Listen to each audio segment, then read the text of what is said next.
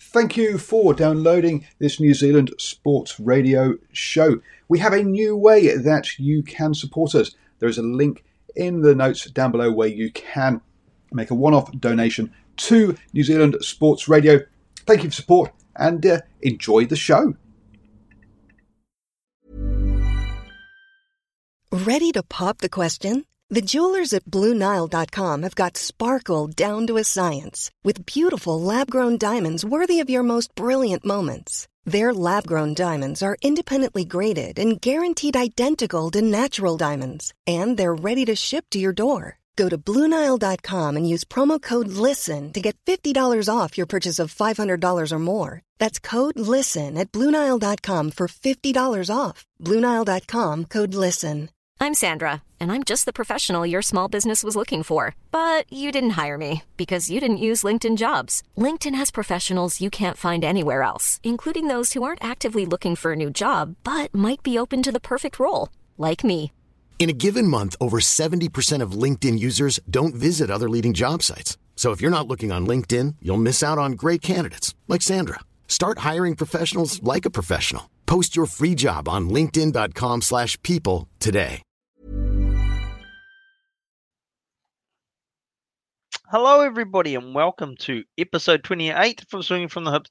Uh, not our first one on the of the uh, Monday night. It's our second one on uh, Monday nights, and uh, I'm absolutely knackered after my day job. So forgive me if I fall asleep. I'll try and stay awake as uh, we bring you the show tonight. Now, just waiting for uh, a, our guest, two, possibly three guests to um, to to to make themselves available. I suppose. Just uh, just waiting for them to arrive. Uh, and um, but we'll be looking at on the show today. We'll be looking at the uh, Plunket Shield right here in New Zealand. That uh, second round happening there. The IPL in the UAE, which is obviously nearing the end, and um, some of the teams already have played their 14 round robin games. And uh, if we'll hopefully we'll have Taz and we'll be able to talk about the Pakistan going at it at home with Zimbabwe. Well, uh, just uh, I think they had the uh, second ODI overnight there. So um, yeah, hopefully we'll um, have our have our guests show up very soon. More um, morning. I was about to say morning, Simon. So, hi, Simon. Uh, nice to see you again in the old chat room there. So uh, one of our regular contributors. So uh, just um, rolling along. Let's see. Uh, there we go. We've just got Adrian has popped up. I'll bring him into the show. Hello, Adrian. How you doing? Great, Ashwin. Yourself, buddy. Oh, I'm. I just said to the people, I'm knackered, mate. I am absolutely knackered. So uh, for you guys, I nod off. Had a big day. You you- is it- is- It looks like a bit of a, a yellow and green top on there. Is that a CD top? Is it? Or is it Cornwall, mate. I can't get my things around the right way. Cornwall. Cornwall? Oh, Cornwall top. Yeah, Cornwall top. Okay, alrighty. No worries. and we're just waiting, waiting for Taz hopefully to turn up as well. As saying um, we'll get Taz on there because we know nothing about what's going on in the Pakistan Zimbabwe series. But um, I did watch a little bit of it. I did have to say the first ODI, and uh, we'll hopefully we'll get Taz coming on later. But uh, have you been watching a bit or following the Plunket Shield? Yeah, a little bit. Yeah, absolutely. So know a little bit what's going on. I've been out of Eden Park a couple of times. Um, haven't spent like all my time down there, but sort of tried pop in like half an hour a day just between appointments. uh, just to see what's nice. going on. Um, so yeah, Well- a little bit. we'll crack on into it. Uh, we'll bring up the uh, this week. We've basically uh, had. Actually, I'm just gonna look. This is how, this is how well prepared I am tonight because uh, things, yeah, is running very late. but um, yeah, this week we've had basically ND go at it with Otago. Uh, in Mount Maunganui, Auckland and CD, which is the game that Adrian would have uh, attended a few days of or a few sessions, and Wellington and Canterbury. So we'll crack onto it into the um, Northern Otago game. We'll just have to bring up the summary there, and I will share my screen so people can see what I'm talking about. Uh, where's it gone? Share screen, and it's make sure I get the right one and share there, and then we'll bring that up. There we go. Um, looking tough one for Otago. Um, uh, Northern always in control in this game. And um, I think Otago nearly held out in the final day, but uh, not just finally not having enough, and um, um, Northern able to get the win over Otago.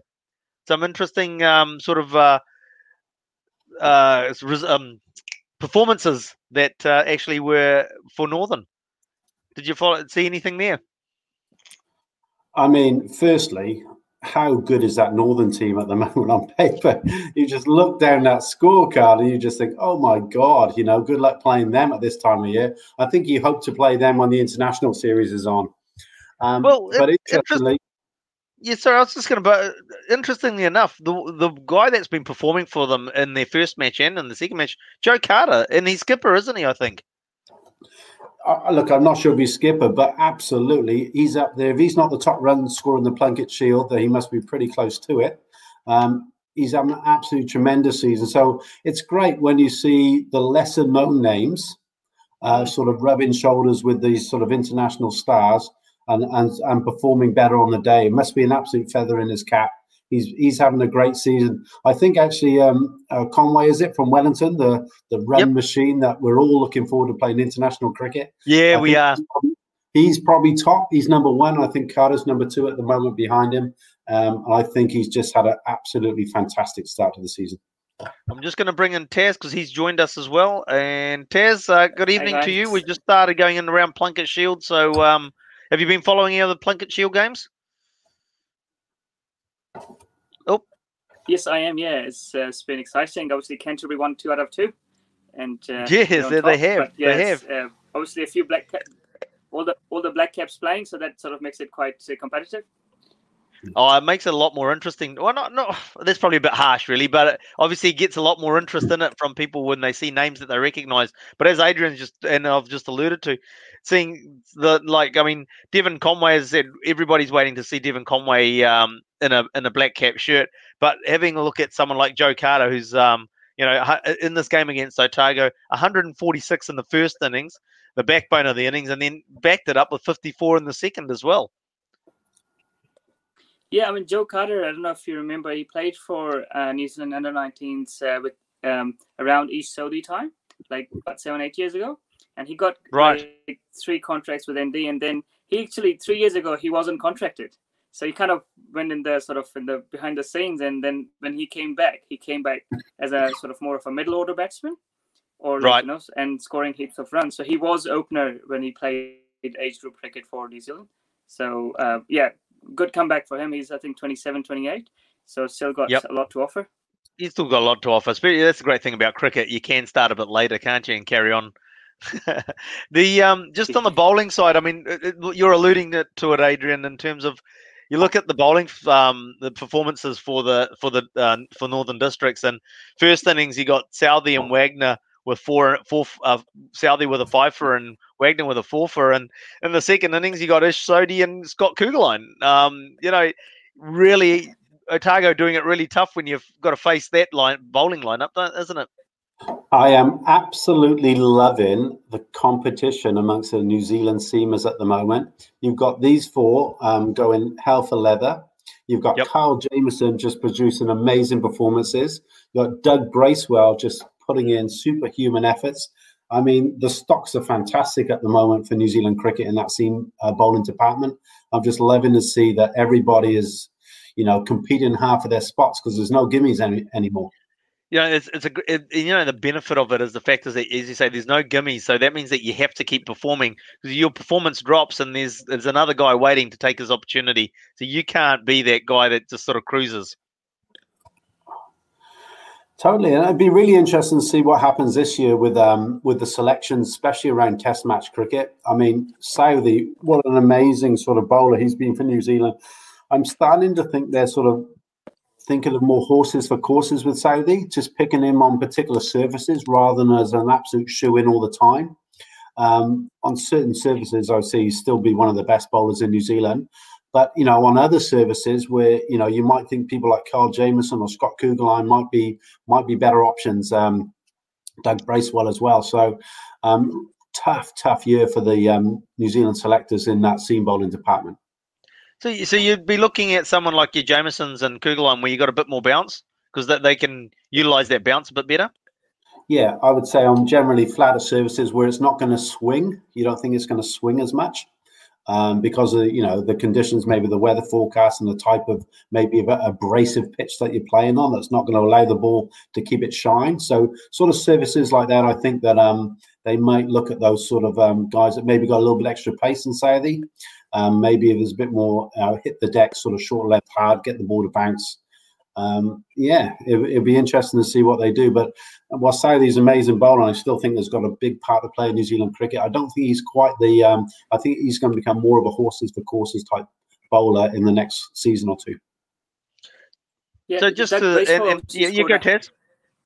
Sorry, so Doug yep. Bracewell scored 100 and Kuggeleijn. So I think these mm. two guys are kind of almost like, um, kind of, um, I don't think they'll push uh, Colin de Grandhomme aside, but these are the guys who are kind of pushing for like that sort of all-rounder like number seven spot if if uh, and with doug scoring 100 uh, obviously he's done himself a favor there.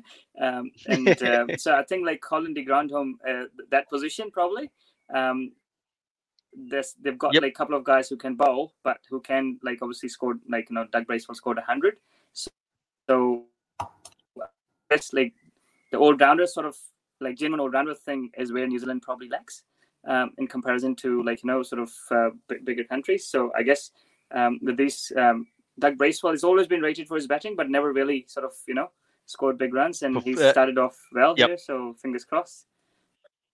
It would yeah. be a bit remiss not to sort of comment on Otago there. Although they sort of like um, struggled in that first innings, they fought back quite well in that game against Northern with the 330 in the second. Um, uh, again, sort of with Hamish Rutherford and um, oh my mind's gone blank on their other ex black cap that's got they've got down there, but they've got a few players, but they're not performing. But there's other players that are coming through with Cam Hawkins, Nick Kelly, who's uh, uh, has he moved down this season to Otago? If, was he uh, two years ago? I think last year. Two years ago. Okay. Yep. Mm. Right. And yeah. uh, and then even Rip, Rippon, who um, had a he, he, had a good bat against Auckland, and um, I think he got hundred against Auckland. Uh, he in the first innings getting a forty four. So there's some there, just need a bit more consistency through their batting lineup for Otago, don't they, to, to back up some of the guys that are performing. Yeah, and it's really good to see some of their local players. There's a guy there, Max Chu, that um, yep. sort of scored a few runs. He's a New Zealand 19 player from last year, keeper batter. And um, I think what Otago's been a little bit guilty of is at times sort of taking the sort of players that can't quite make it on other sort of districts. It was still good players, but haven't quite managed to find find their feet in other sort of districts. So it's great to see them sort of producing their own talent there. Because um, I think that just gives you that little bit of extra edge if you sort of come from that region and you can wear your heart on your sleeve a bit more rather than just being sort of a, a means to an end in a job. I, I, think you've um you you sound. I was trying to think of the words, and you you put it probably best by saying you can you wear your heart on your sleeve. You, have just got that little bit more extra fight when you're from yeah. the area itself and you're fighting for you, you know, the place that you live, born in, sort of thing. So yeah, I think you're not not not not wrong there in terms of just trying to focus a bit more on the development that you've got of, of the players coming through. Yeah. So we'll move on to the uh, next game, and uh, let, us look at the Auckland Central game. And um, obviously, the big talking point out of this game, Kyle Jamieson and uh, his hat trick. And uh, yeah, absolutely uh, Kyle Jamieson. well done, fantastic, and and what a what a leave, what a what a fantastic leave to, to pick up the hat trick. Mate, it was it. What a fantastic um, hat trick it was. I mean, there are hat tricks and there are hat tricks, right? And yep. this was yep. a great hat trick. I mean, he got the ball before a hat trick. Yes he actually got whacked for six. Um, yes. You know, got got pulled for a six and then uh, followed up with a cracking short of length delivery, which bounced like he could make it caught slip. I mean, that's a real skill. That's a skill for a seam bowler to run in and get the ball to bounce and move away like that. And then a really sort of um, aggressive straight one to get through the gate first up. I can't remember the second batter. And then um, the third one, Brad Schmulian. The third one, I mean, I reckon, I, I genuinely reckon that nine out of every 10 batsmen would have left that. You know, with Kyle's height, the ball starting so far outside off stump on a hat trick ball, you don't really want to be playing it if you don't want to. He's gone for the big exaggerated leave, and it's just sort of just seen back and just what a beautiful nut hit the top. I mean, it was just a great hat trick. The only thing that was missing from that delivery was the cartwheeling stump not replanting itself like about three, four meters back, you know. That's the only thing that was missing from that delivery.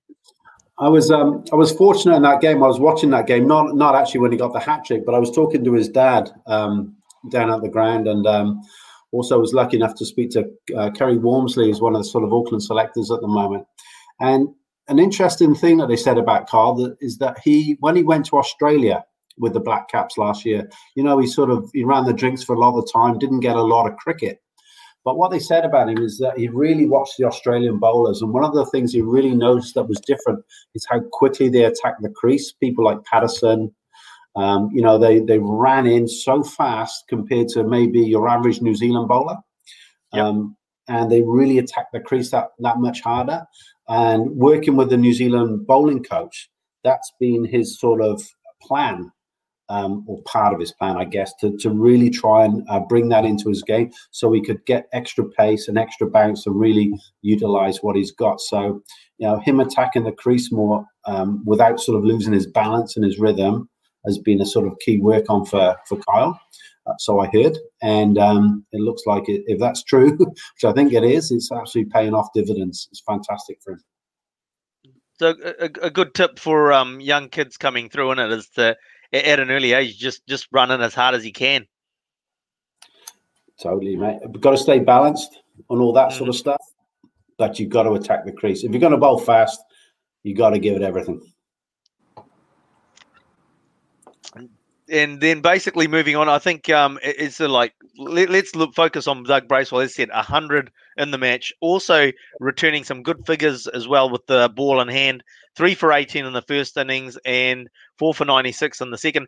That three for eighteen in the first innings, su- amazingly economical. That was only off sixteen overs. Yeah. Just, I just love the way he's competing for his spot.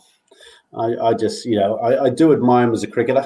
I just think, he, you know, he maybe has had a, a few sort of issues early on in his career about, you know, fitting the mold. But, geez, he's the sort of guy I reckon you want, you know, you want in a battle on your side.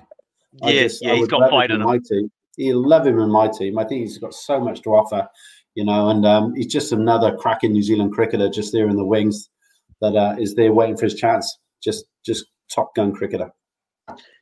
So, do we think we, we will see him fight, create that? Um, as, Taz was alluding to, Taz, you're alluding to the fact that really trying to get a genuine all rounder. I mean, like we've got Colin de Grandhomme that he does well, but really he's, he's not he's not um, he's not a out and out fast bowler, is he? He's he is medium He's a pace. all rounder, Um, in my opinion. Yeah. Yeah, he's a batting all rounder, exactly. Yeah. So you want someone that's going to be equally good with the bat and ball would be optimal, wouldn't it? As a as the all rounder in the middle of the um team. And, it's a great day because they were like they only missed out by 25 runs. So in the fourth inning, chasing you know 280 80 odd, and then him scoring 100. Um, that's you know that's uh, that's more than like a number eight, number seven. Like that's a good effort by any batsman. Um, and they obviously got close enough. Um, not obviously didn't get them over the line, but uh, I think that sort of those sort of innings, uh, when you see them, you probably you you you'd think that there's something special about him. But like I've I've known him for ten years. Like I've played some cricket against him at, at uh, like sort of um, hook up cricket, and even then he was known to be like a all rounder, but never really sort of you know. This is the first time sort of he started off uh, well with the bat. So um, yeah, hope he kind of uh, gets that number seven, number six, number seven spot some at some stage. Did you did you pick did you pick up his wicket in the Hawke Cup? Caught and bowled. Oh, no, yes. Yeah, couldn't bowled.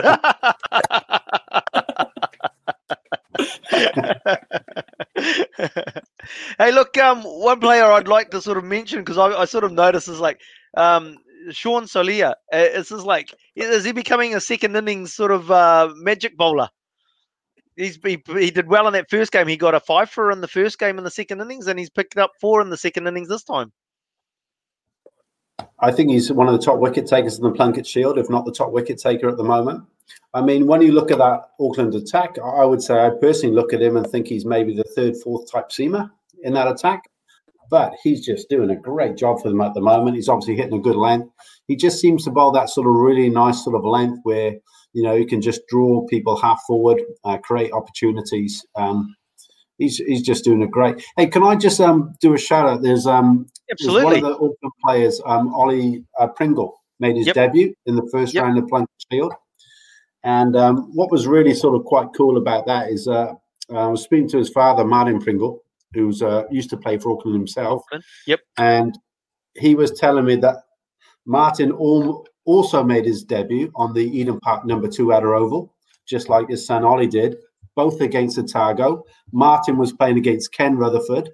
Ollie was playing against Hamish Rutherford Rutherford. and there's all these sort of symmetries going on, and he and um and he have, and Hamish Rutherford was on his first wicket, so that was a nice. Uh, I thought it was a nice thing to bring Nice. nice symmetry. Yeah, absolutely absolutely just just um in, in terms of uh i suppose is there any concern about say someone like ross taylor who hasn't fired with the bat early i mean he's come back from the caribbean um premier league um i suppose didn't set the world on fire over there and has come back over uh, to the plunket shield struggled a bit but um any concerns there really or not really nah, no concerns from me. Now Hi. his, um, I think if you, if- sorry, carry on. No, you go, Taz.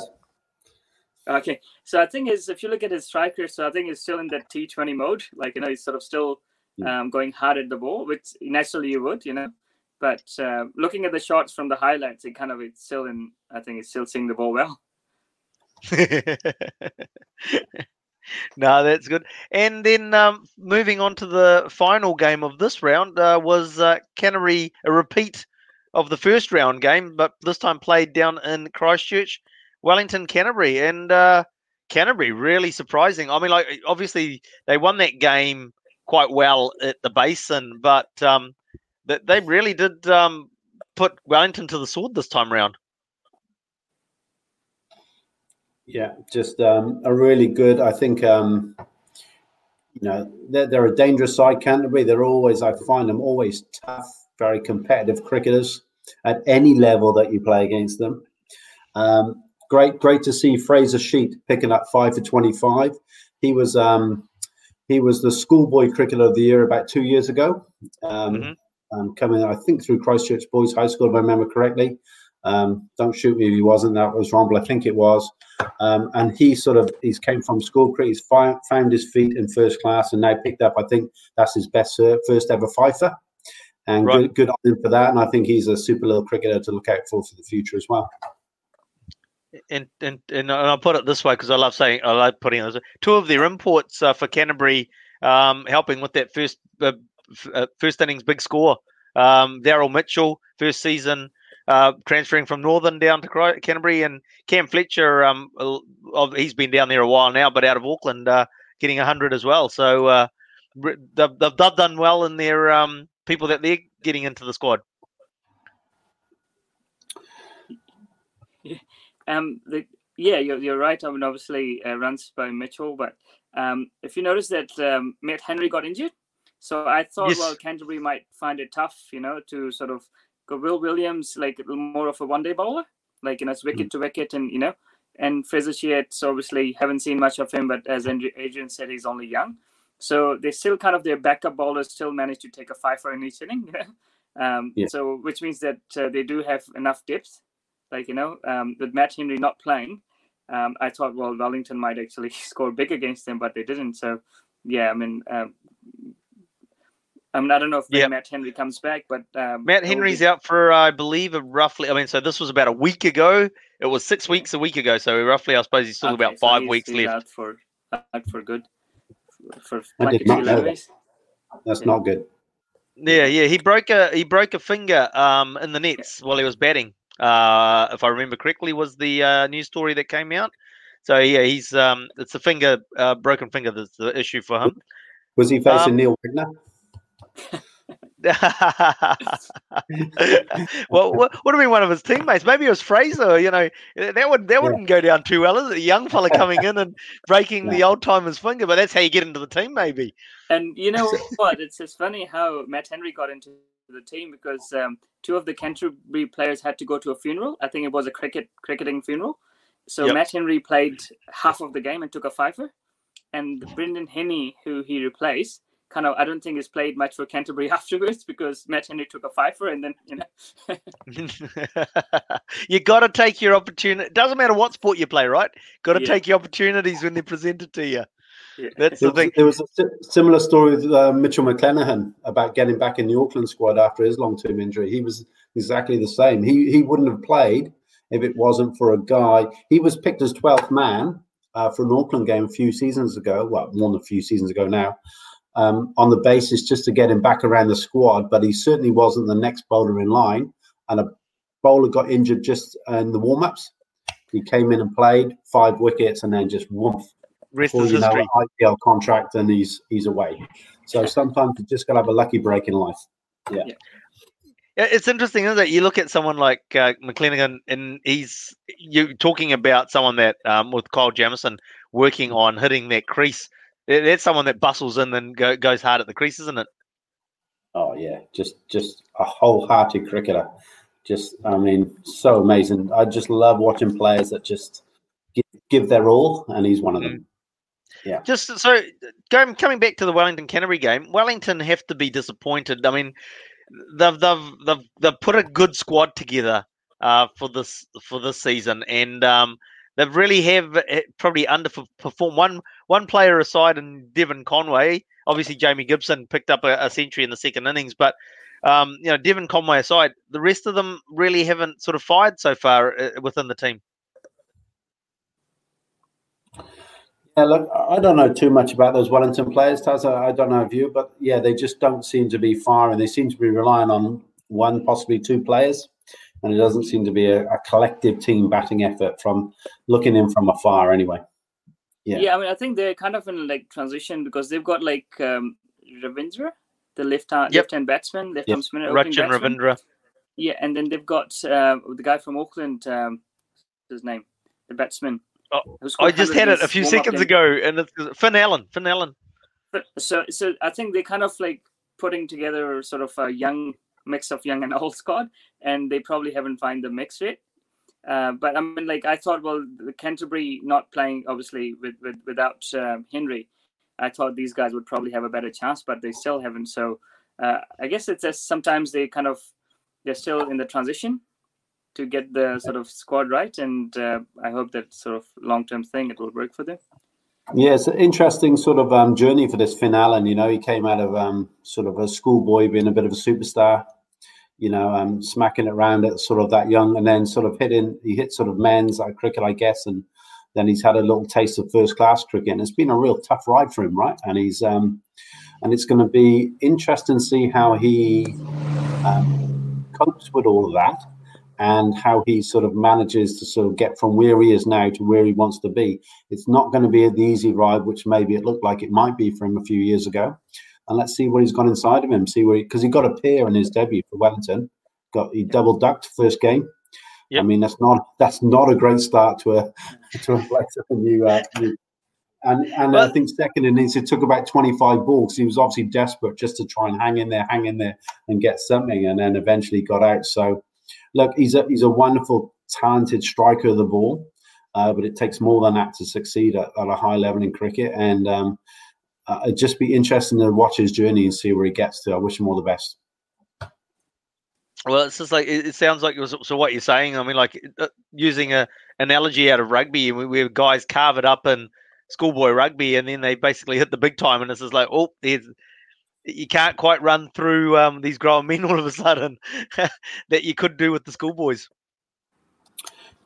Yeah, absolutely. You know, you, you, you know, it's there is a big difference between sort of um, even good schoolboy cricket and men's cricket. You know, and um, you know, and don't get me wrong, I think he's got the ability, um, but it's just going to be a lot harder for him, and he's just going to have to he's going to have to just revert to the basics more. I think more often than he has done in the past, and and just you know um, focus focus more Yeah, and try not to make the mistakes. Yeah. interesting. Um, it, it- had had conversations with um, Aaron around this actually, in terms of how the likes of a CD actually benefit, where because they don't necessarily have a strong schoolboys competition, or and so you end up with younger players playing in the senior club competitions earlier, with uh, and therefore uh, adapting to uh, um, a harder level of cricket, um, which then benefits them, and you start seeing them coming through the CD environment in particular. And obviously, within Auckland, you're not going to get that, are you? Because you're getting you basically have got a strong schoolboys competition, so you got the schoolboys taking it. Do you think there's an element of the fact that the those um, rural teams, for want of a term, um, do see um, younger players coming through earlier because they're exposed to that harsher environment earlier? I, I do. I, I think it's a it's a quicker learning ground for sure. But don't get me wrong. I think Finn Allen, even when he was a schoolboy, still played a lot of senior cricket at that age as well. So I think right. he mixed between school cricket and senior cricket. But um, uh, because you know, just to get that higher level of competition that he needed. So needed. It's, it's not the magic wand, right? It's not you wave it, you play senior cricket, and suddenly you're a better player. There's a lot more to it than that. But um, look, I just think you know, you look at that guy his natural ability, the way he can strike a ball, you think, you know, he's got a chance to go all the way. Yep. Um, but I think what he's found is that he can still go all the way. It's just going to be really hard, and I'm just going to. I'm really interested in watch how he um, progresses. Um, the, Takes you know, challenge way on. he approaches his cricket uh, in a new environment down in Wellington. You know, go for it, fella. That's what I say. Give it all. Give it everything you've got because you could do it. Yep. So we'll just uh, quickly go over the table, and it sees Canterbury have, um, with those two convincing wins over Wellington, um, are sitting at the top of the table by two points from Auckland, um, and then Northern with their outright this time round of, um, against Otago, bringing up and coming up in third position. So I think Central got the uh, win against Northern in that sort of forfeited uh, innings game in the first round. So uh, that's where they're getting up to 19 points. And uh, Otago and Wellington bringing up the rear. So uh, that's the table. Early days, obviously, a lot more games to get, get and no doubt with Plunket Shield, as we always do, weather will be a factor in the competition. Always is. it, it is. I mean, they've got two more rounds now before um, you know they sort of switch to the Ford Trophy, and then obviously yep. the school holidays is, is around that Dream Eleven Super Smash. So, and then they obviously finish the season in sort of March, April with another four rounds.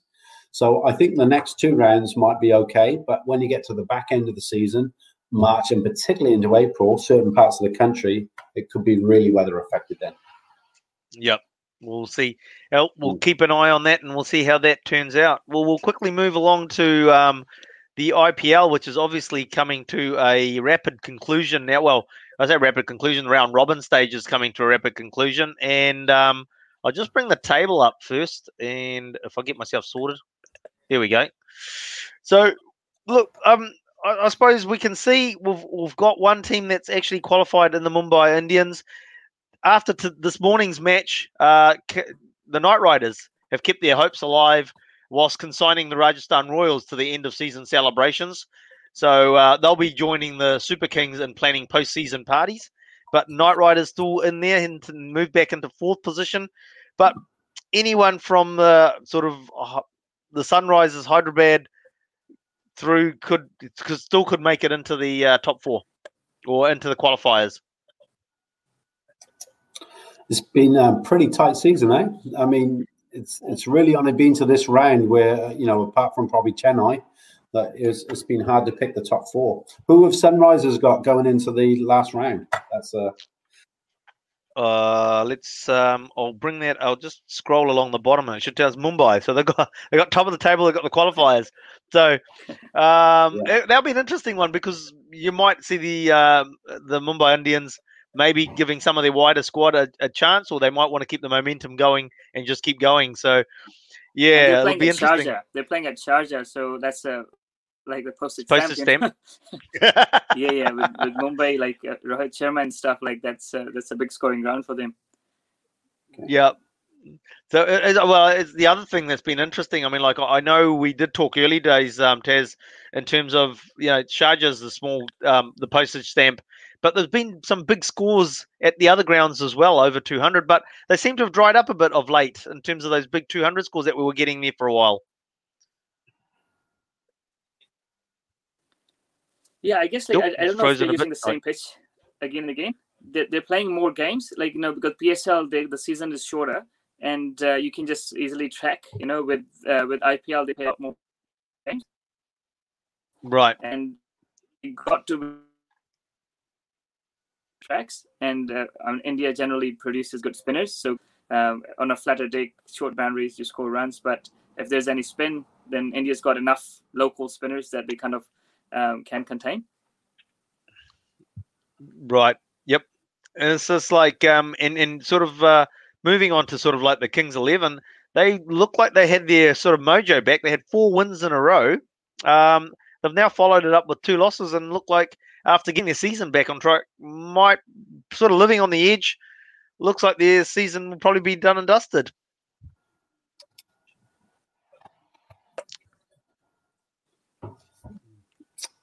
So, do they have any more games left? Or I think that was the No, they Ace don't. 14 No, they games gone, don't. eh? So they don't have There's any more 14 games. games gone, so basically No.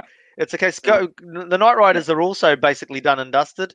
So really the only way that they the, the Kings 11 are basically gone. So it's it, unless there's some sort of miracle. Well no, actually no, it can't happen because the Knight Riders are finished as well. So No. it's not like the right the, the Hyderabad could have a really bad game and their net run rate might crash.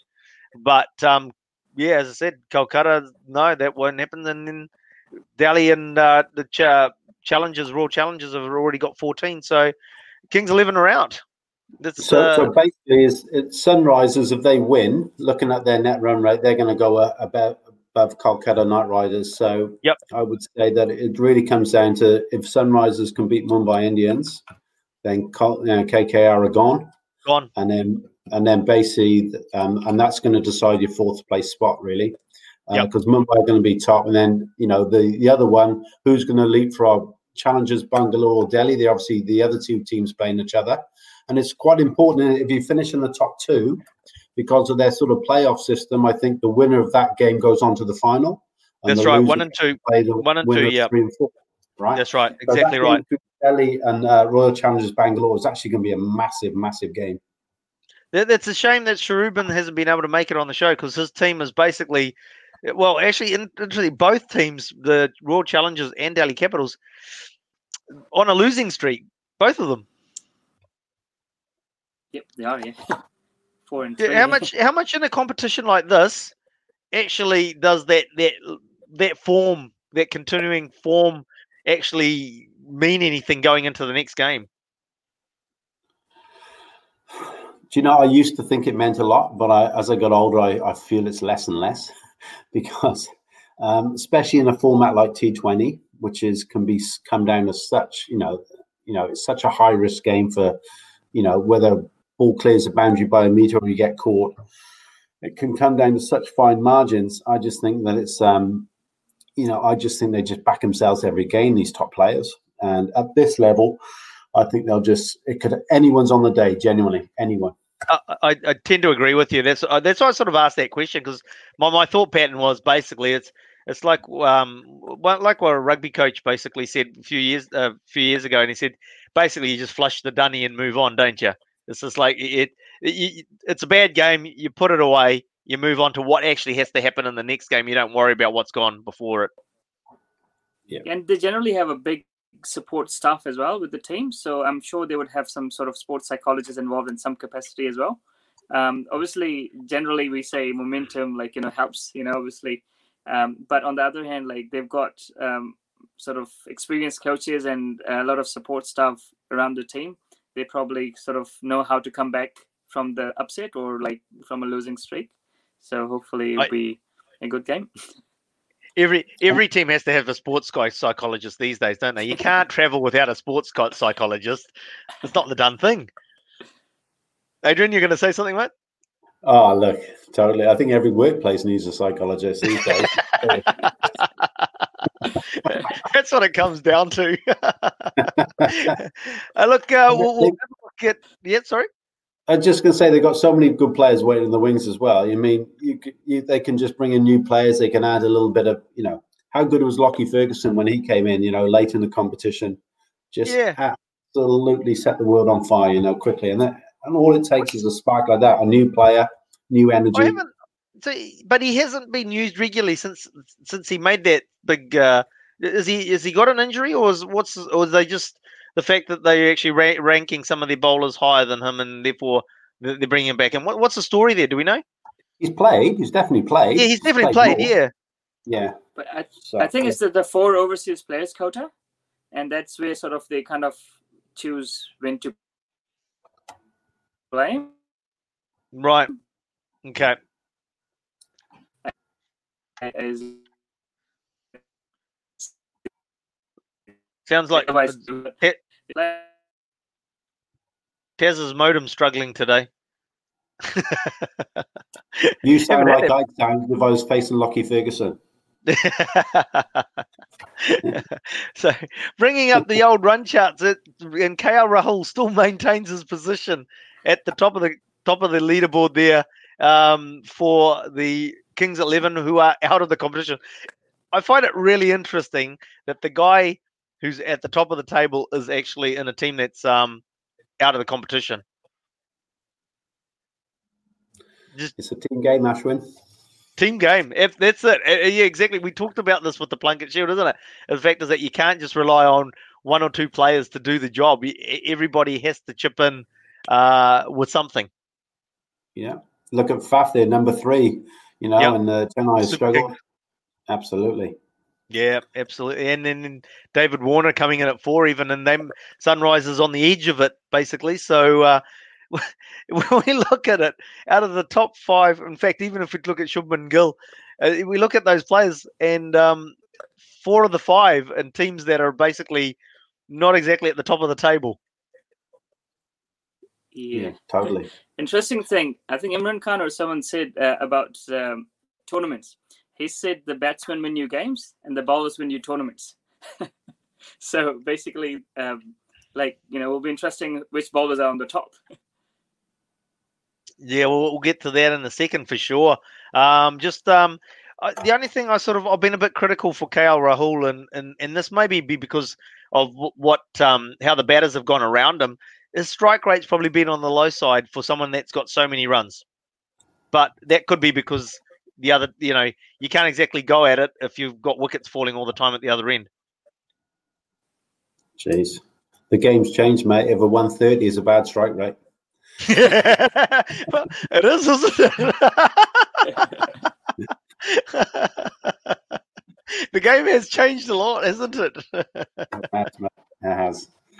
but that, is- that is such a it's a classic. I mean, obviously over lockdown, we've we've got to watch a lot of uh, World Series from back in the eighties, and Yeah. um, you know, two thirty was a good score in a fifty over match, wasn't it? Yeah, totally. That was absolutely. Hey, an interesting number 10 on the list, Eoin Morgan there from England, scoring 418 runs, batting quite a way down the order as well. The order, times. yeah. So that's a pretty good return from someone who, um, you know, everyone seems to be saying should be higher up. So, yeah, see And what he showed that uh, again today. Yeah, Yeah, quality, quality player. So we go to the bowling and we'll look at the most wickets and we'll see. So Rabada's been overtaken by Jasprit Bumrah um, in top position. And uh, I suppose that lines up. Finally, the bowling sort of uh, makes sense when you've got Jasprit Bumrah with the Indians have already qualified and he's at the top of the table with 23 wickets. and they've got 2 We've out of got- top five. So I guess you know that's um, Yeah. the bowlers Trent are Boult there as well. or like taking him to further. Yeah. What are your what are your thoughts on uh, Archer there? It's interesting because he's he's done well getting wickets, but um, a lot of the times I'm watching and watch the highlights. I'm generally watching highlights, and um, he does get a bit of tap though, doesn't he? Uh, I've seen him bowl some tight spells as well. I mean, Yep. I don't think he gets tap all the time. Um, geez, I, I just think he's an absolute top quality T20 bowler. And uh, yeah, love him in my team. no, you wouldn't turn him down, would So, I mean, you? he's, he's Uh, gone for six and a half, so I, I think that's probably you know uh, that's Yep. still on the lower And- side. Like if you see the top uh, top five Yeah. bowlers, he's probably Yep. gone for the least amount of run per over. So I, mean, I was going to say the I table makes a liar of he- me. Does yeah, the back end of the innings he probably leaked a few runs, but who wouldn't? You know, it's it's top competition, and you know, sort of Yeah. But look at look at Rashid Khan's runs per over there, just over five. That is just. Ridiculous. Just ridiculous. ridiculous. Yeah, no. And this I mean, is like, and um, I, I, we'll go to that table now actually, and we'll look at. Uh, there he is at the top of the order, five, five runs and over in a in, in T Twenty cricket. That's just remarkable. And when you consider he's not from a um a powerhouse cricketing nation, is he? No, it's just he's just set Yeah, the but I cricketing think- world alight. Go Taz, yeah. Yeah. Yes, I, I think Afghanistan in last three years have produced heaps of spin bowlers, and he's another young guy who played in the Big Bash League spinner. So I think they've uh, spin bowling wise, I think Afghanistan is up there with any any other nation, especially in the shorter formats. So well, you've got, some Nabi decent at three bowlers. as well. Oh, yeah, there you Yeah. go. So, Yeah, of them, Mohammed yeah. Nabi and Rashid Khan, two Afghani bowlers uh, in the top three uh, in the IPL. Speaks volumes for the spin bowling stocks, anyway. Yeah. So we look at it, but it's um, I suppose, Tez, what what is it that the with the spin bowlers that makes them more economical than uh, you know? We look at those um, the bowling economy there, and it's pretty much taken up there by the spin bowling stocks.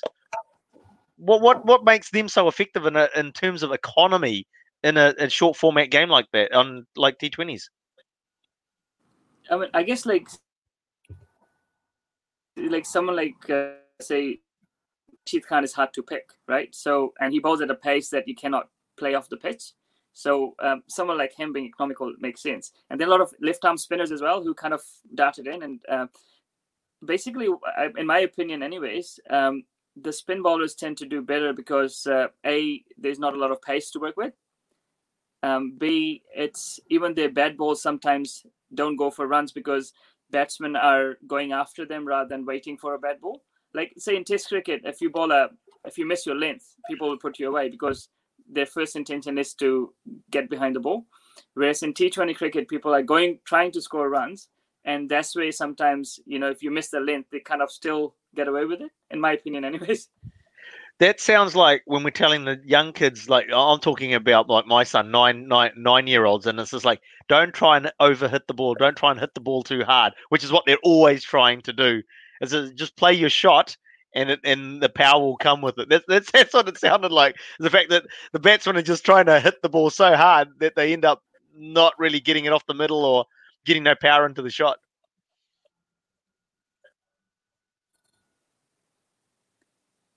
Nope, he's frozen. So, what's your take on it, Adrian?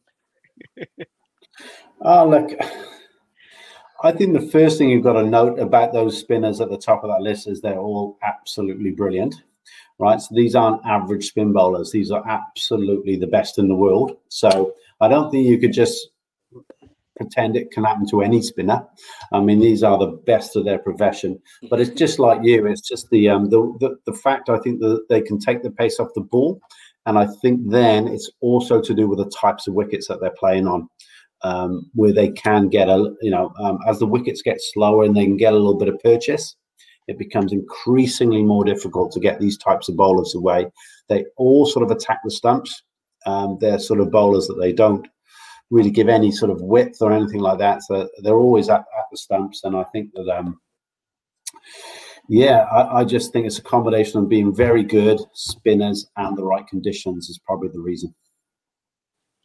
So uh, we're going to do a little bit of crystal ball gazing here. What are we picking? Uh, let, us Adrian, give me a top four. So we've got the Indians, Mumbai Indians already there.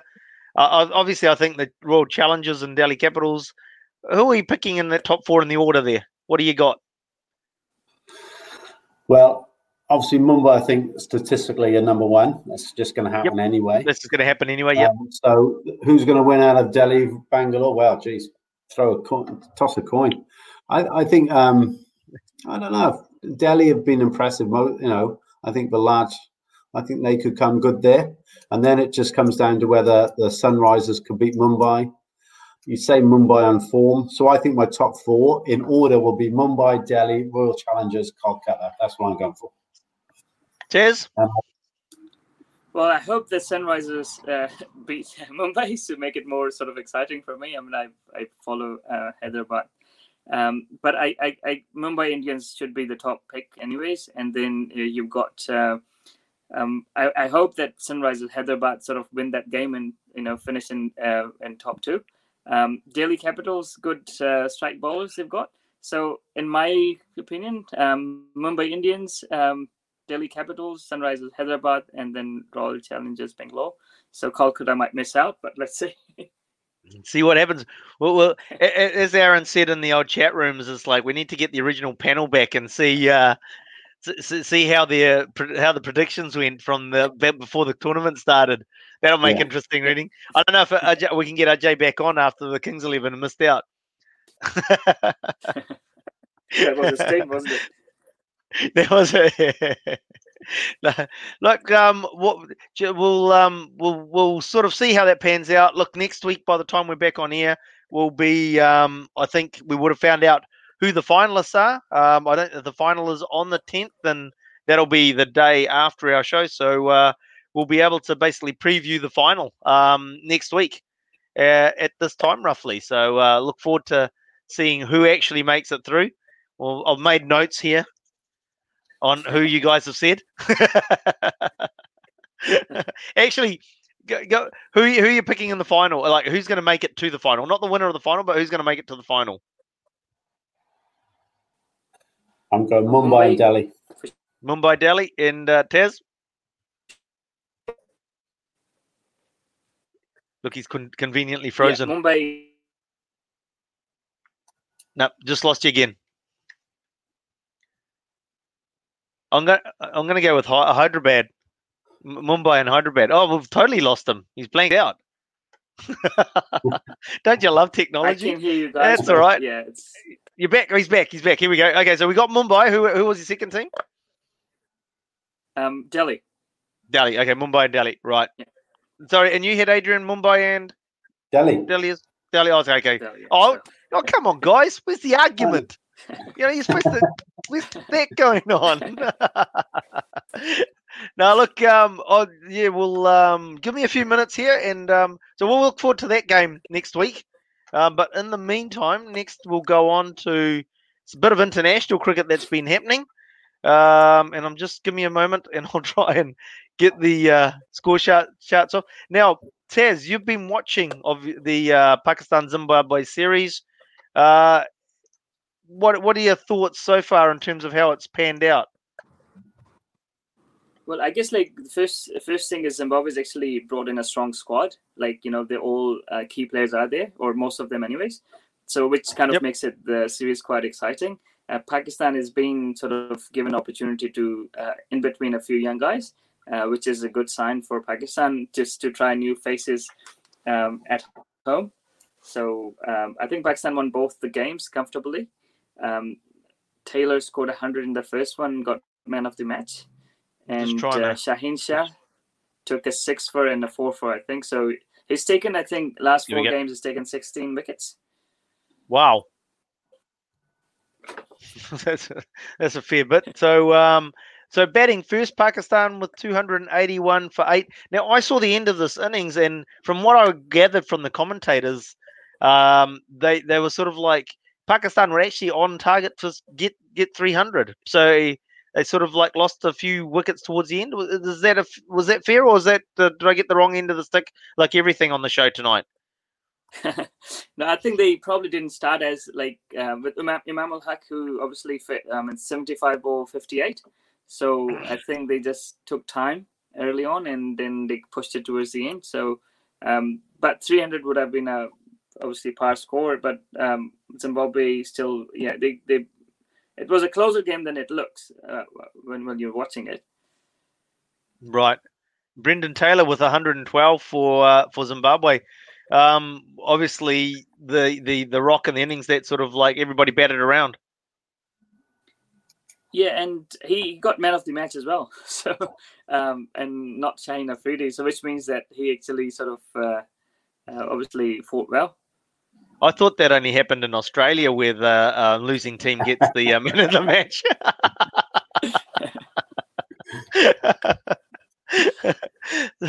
so, any any sort of spectac- special moments out of the game that uh, in that first first ODI? I mean, it's Brendan Taylor, obviously his hundred, and uh, Shaheen Shah's uh, um, fifer. Uh, there's a guy called Haris Rauf. He played in the Big Bash last year. He's a tape ball cricketer from Pakistan, but he's just recently made his name uh, in the, this cricket. So he's made his uh, one-day debut and went for I think first four overs went for 40, but he came back strong. So uh, that was his uh, his debut, in, uh, one-day international debut. So Haris I'll bring Rauf, up the full scorecard actually. There we go, and so he, um, there we go. So he ended up with. So you're saying his first four overs went for forty? Yes. Yeah. So he oh, came so back he, quite so strong. Yeah. So um, the next six overs went for odd seventeen, basically. So yeah, yeah, good, yeah, yeah good recovery. Yeah. Right, and then sort of we move on to the. Um, I'll just bring up. Uh, as you can see, I'm well prepared for tonight's show. my my normal uh, um, sort of uh, preparation was not being able to be uh, done. Uh, I'll step up my game for next time. Sorry, sorry, everybody. and and the second second game, what's what's happened here? That's um, a bit of a low scoring affair. Yeah, I mean, um, what's his name? Iftikhar Hussain. So he's like a, well, he's more than a part time, but he's like a short format, like the guy who, who would be your sixth bowler, and he took a fifer, I think. Um, so I guess like one of those days where the spin bowler does the magic, and he he he took uh, the five wickets. Right, but it was and, a below um, par. I think they scored two hundred.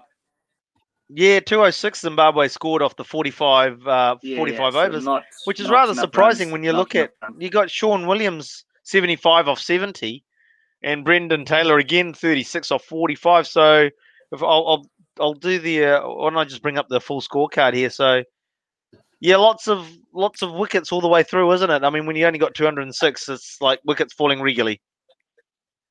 Yeah. And that to to the part timer as well. So yeah. Did they? Did, was it? Uh, was it a struggle early on in terms of uh, getting the run rate going that sort of caused the um, pressure in the middle of the innings? I don't know. It's like sometimes you like you target the fifth or sixth bowler, and I think that's mm-hmm. probably what happened and didn't work. the part timers. yep, yep. And uh, was it played at the same ground as the first one? Yeah, I think Rawalpindi and next game is Rawalpindi. Right. Yeah. Okay. So and then uh, the, so basically, Pakistan cruised to the total, didn't they? Really, with the loss of four wickets and only in the 35th over, a nice, um, yeah. easy victory.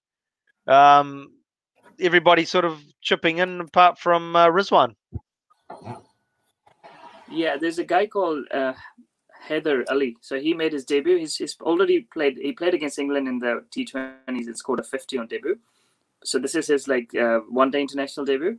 Um, I think he got an interesting thing happened was he had an, an inside edge. Right. But the umpire gave him out. But the meter.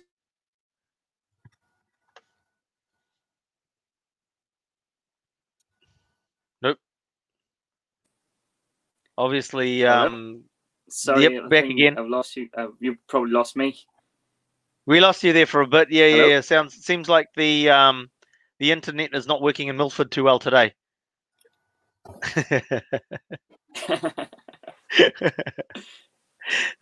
no, well, that's so. So what we've got, um, we've got. It's a three three match series, so we've got one more ODI left and that is tonight, uh, tomorrow night actually. So tomorrow night, the Dead Rubber um, in Rawalpindi. Uh, that they'll, is there any? We expecting any changes in the um, players now that uh, basically the series has been won?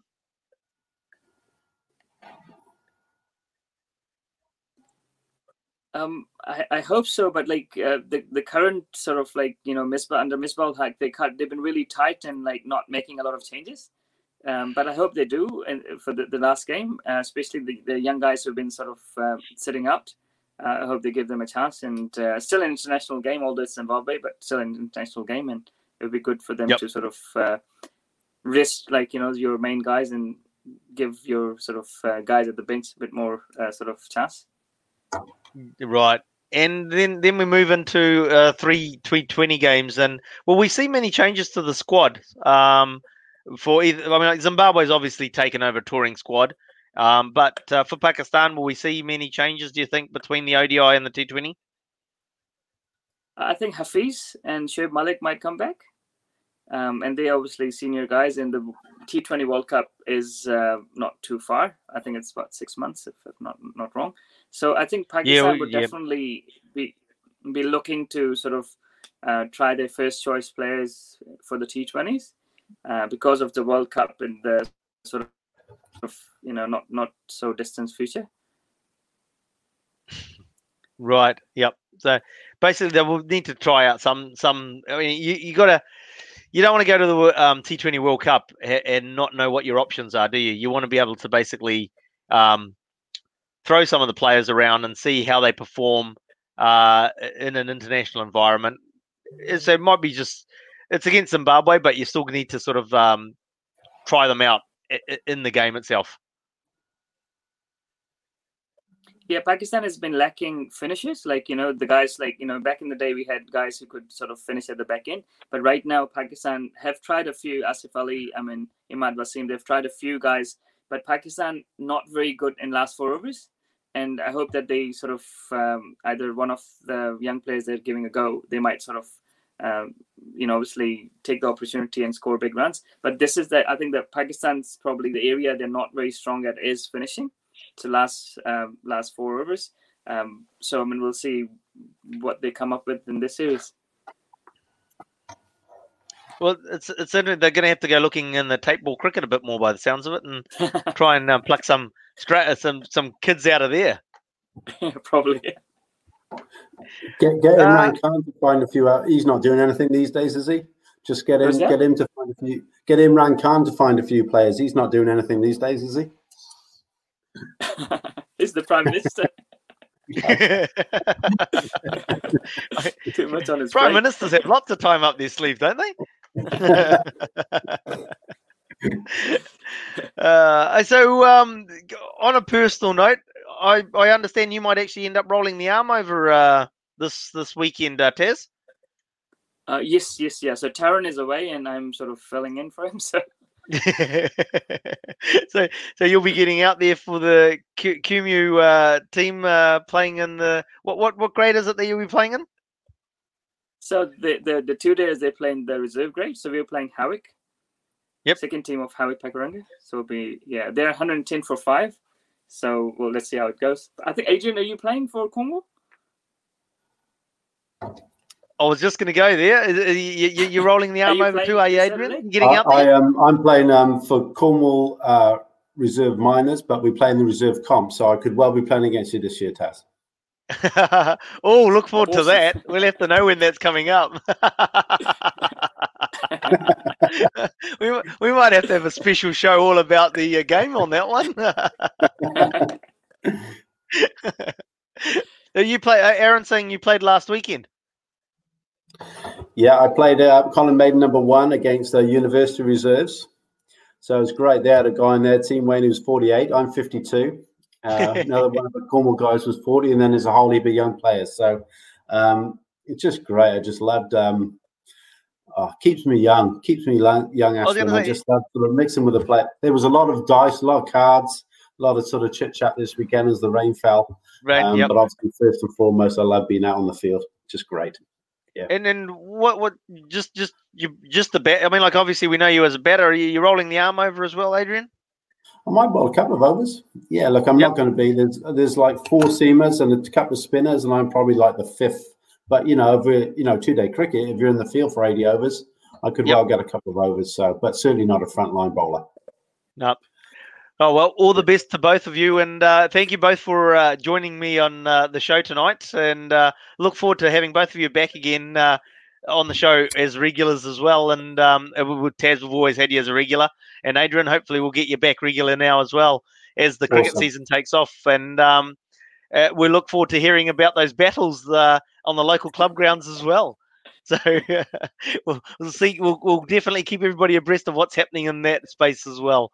Um, in, in saying that, if, if you are watching this, whether on, on recorded or live, and you're out outside of Auckland, love to hear what's happening at club cricket level um, through the rest of New Zealand as well. Uh, unfortunately, we are Auckland based, so we don't have those contacts. So you know, reach out. We really do want to understand what's happening at club cricket in the rest of the country as well, not just in Auckland.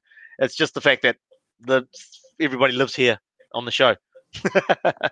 but anyway, thank you guys for being on the show tonight, and um, thank you all for being tuning in and watching and listening, whether you're live or on podcast. Um, make sure you're tuning into New Zealand Sport Radio during the week. Obviously, during the day, uh, we've got in the mornings, we've got um, New Zealand Sport Radio with the morning briefing. Uh, Paul, and unfortunately, I haven't been able to be, be on the show recently with work commitments, but Paul's always there, keeping you up to date with what's happening in the sports world. Your Monday nights, make sure you're back here listening and watching Swinging from the Hip and we'll be bringing you your cricketing fix for the week. Um, we've got our rugby shows coming along on the Fridays and uh, Sunday nights, actually. Preview on Friday and a review on Sunday. This week, make sure you keep a um, note of the fact that the standoff will be on Thursday night, um, State of Origin on Wednesday, so they're not going to interrupt that. And they'll just come along and uh, go over how that went down on the Thursday night. But for the best show of the week, make sure you tune in again next Monday night for swinging for the hip, for swinging from the hip, and we'll see you again next week. Thank you very much.